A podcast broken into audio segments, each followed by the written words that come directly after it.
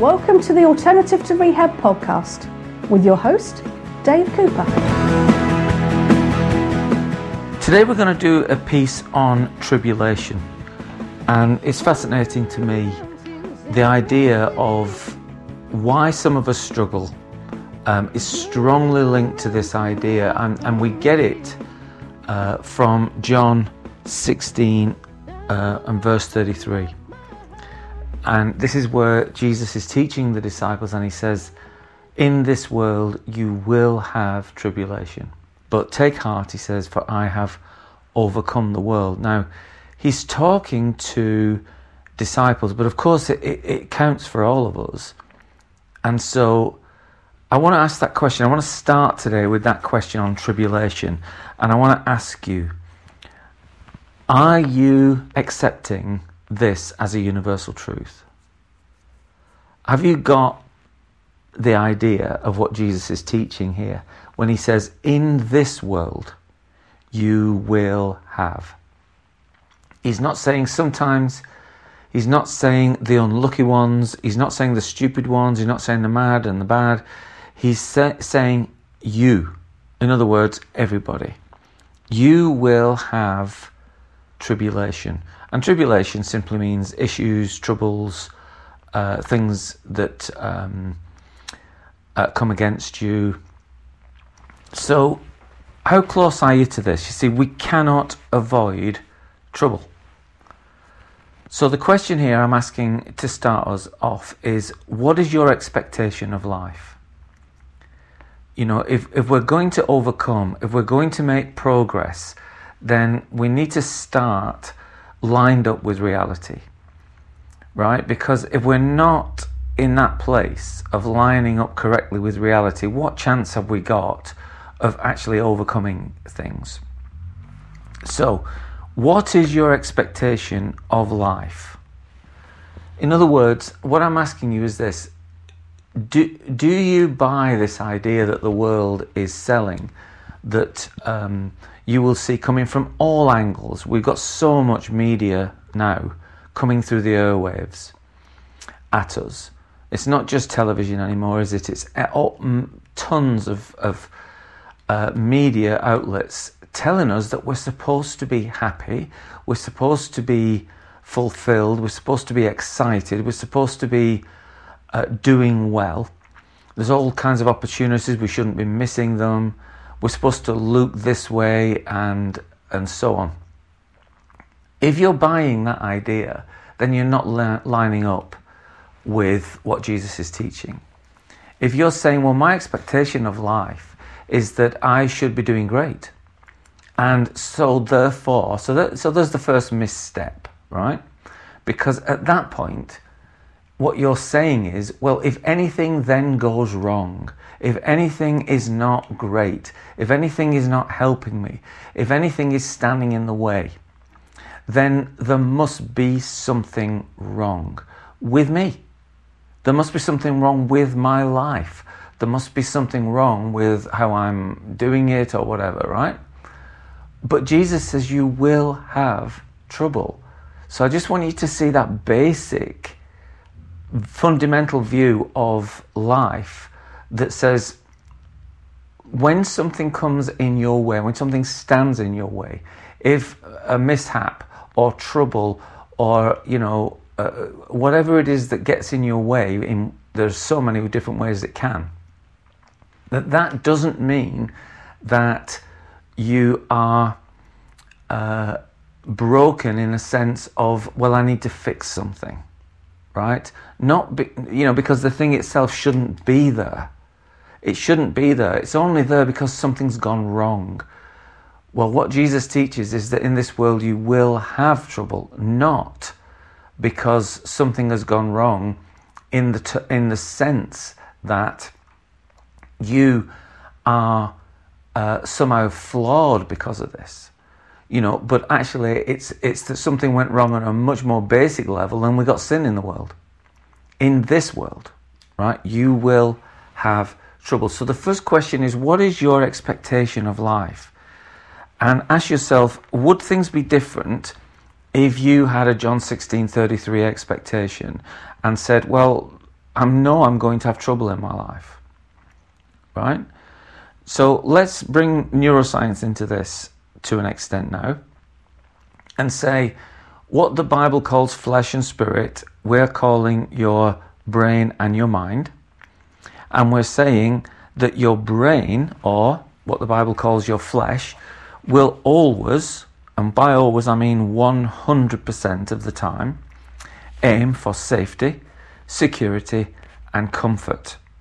It will always aim for those things.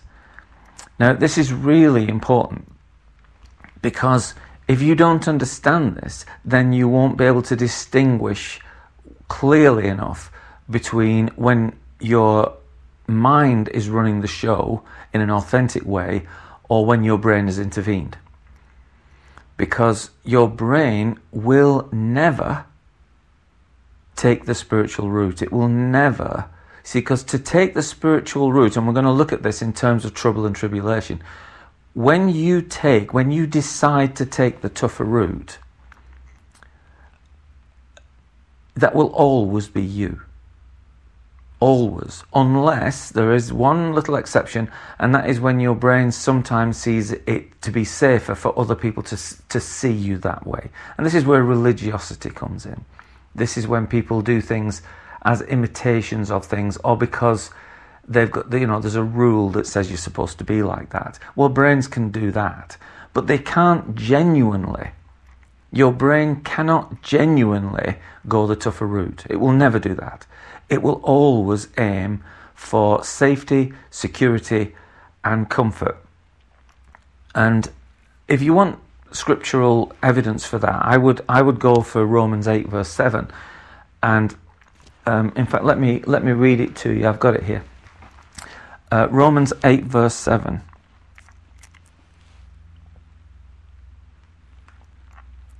The sinful mind is hostile to God.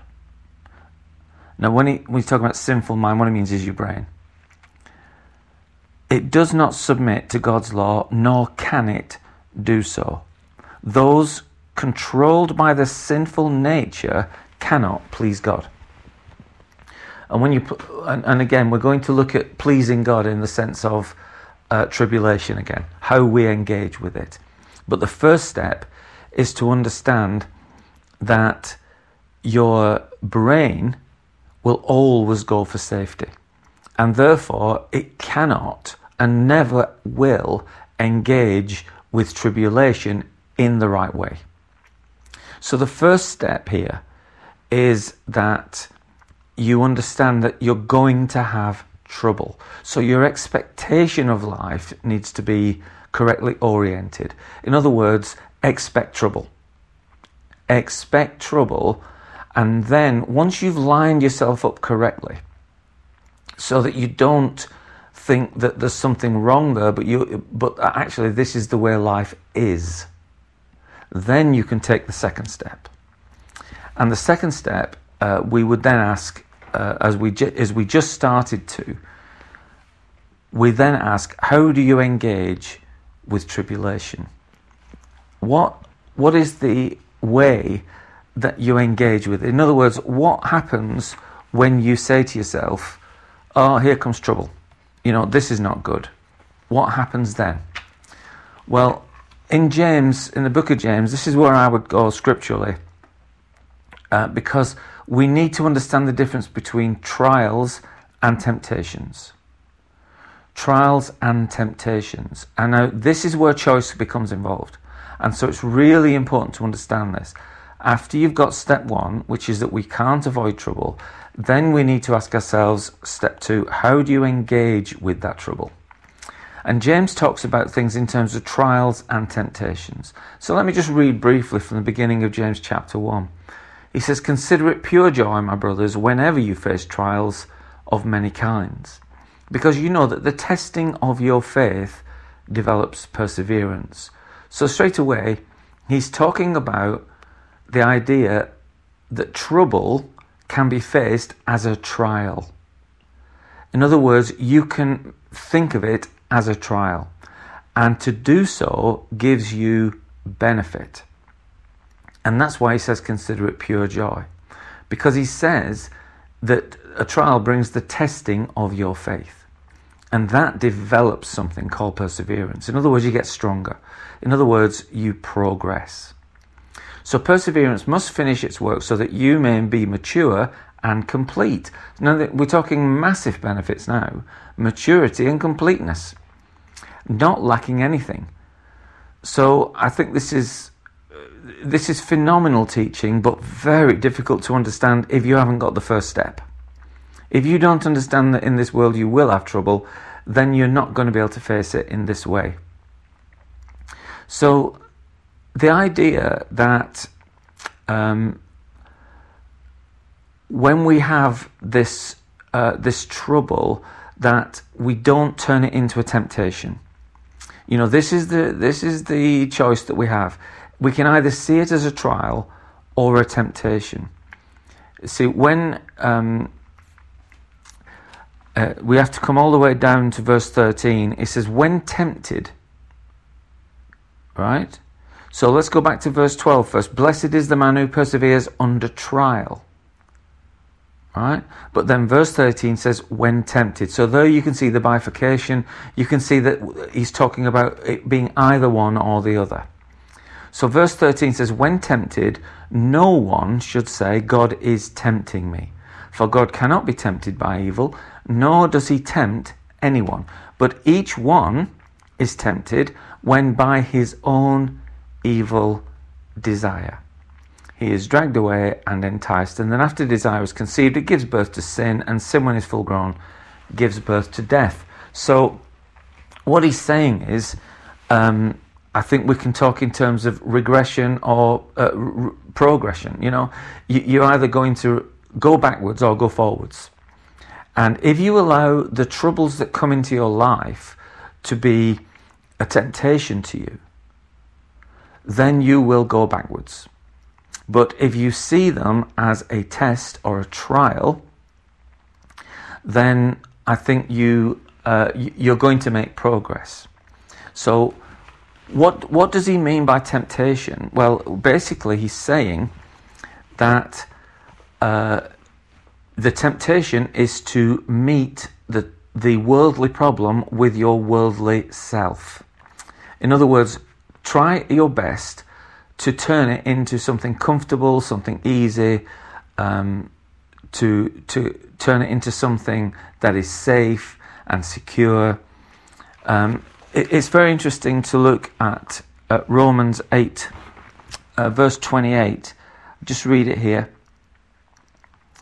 Um,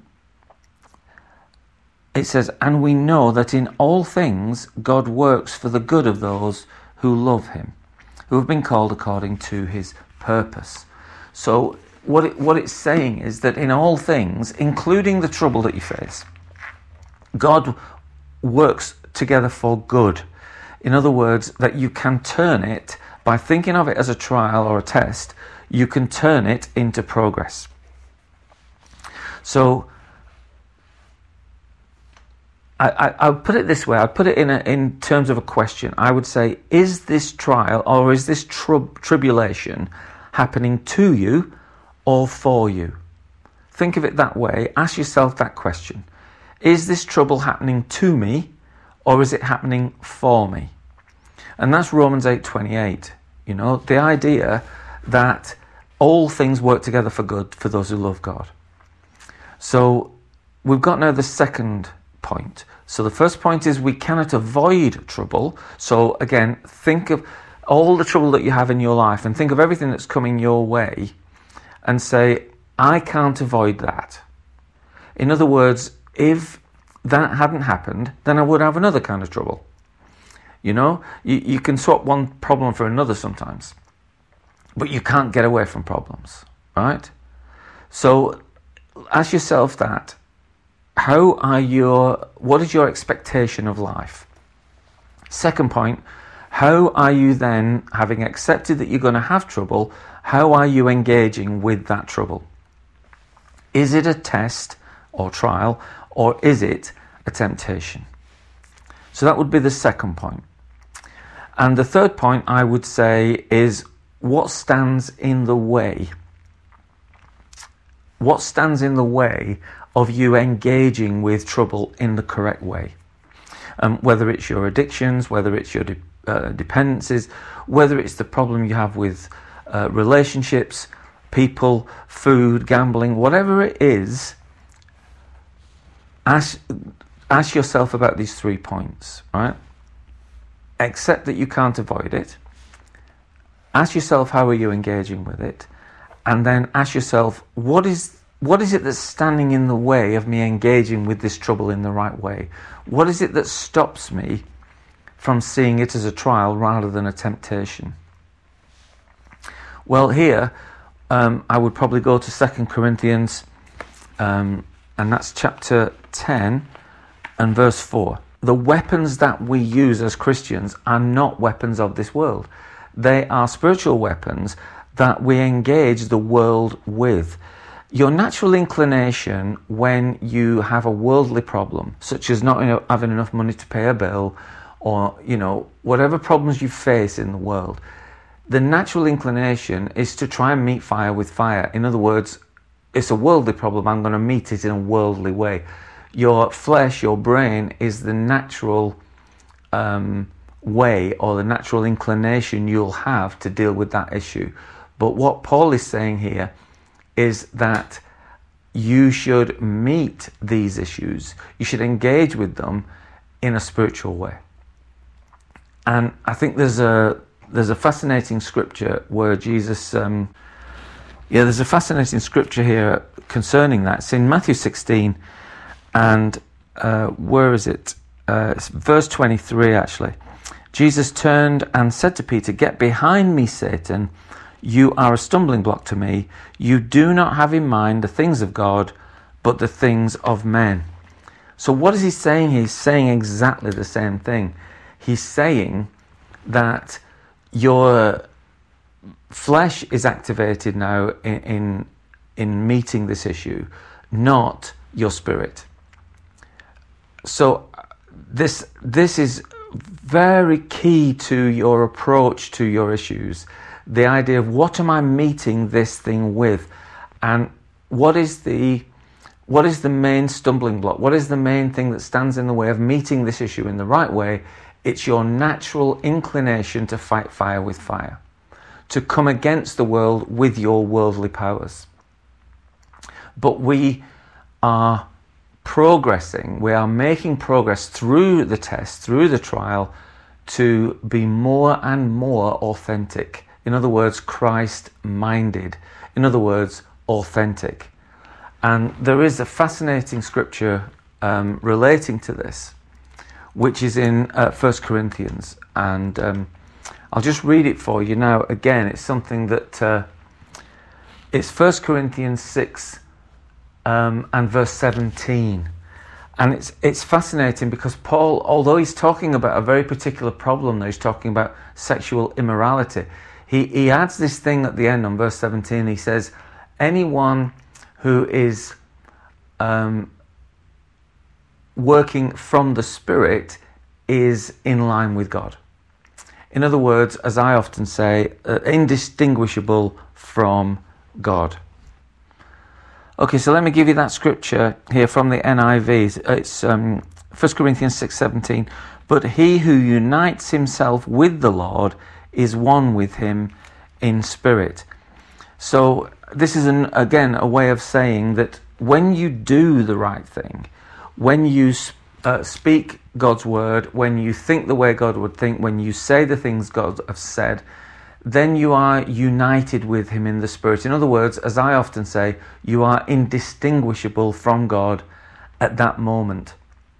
In fact, I'm sure that this is what Jesus was talking about in Matthew 16, verse 13, when he says to Peter, Blessed are you, Simon, uh, because these words didn't come from you, they came from my Father. In other words, he's saying, You and God are one at this moment, and that's what blessings are. So I hope that makes sense to you. Um, especially if you've been struggling with your issue or some issues in life. Um, we have here three key points. The first one, you can't avoid trouble. So think about your expectation of life. Look at the idea of What is your attitude towards trouble? What is your attitude towards issues, towards things that are difficult for you? Realize that your brain uh, is always looking for safety, security, and comfort. It's not looking for trouble.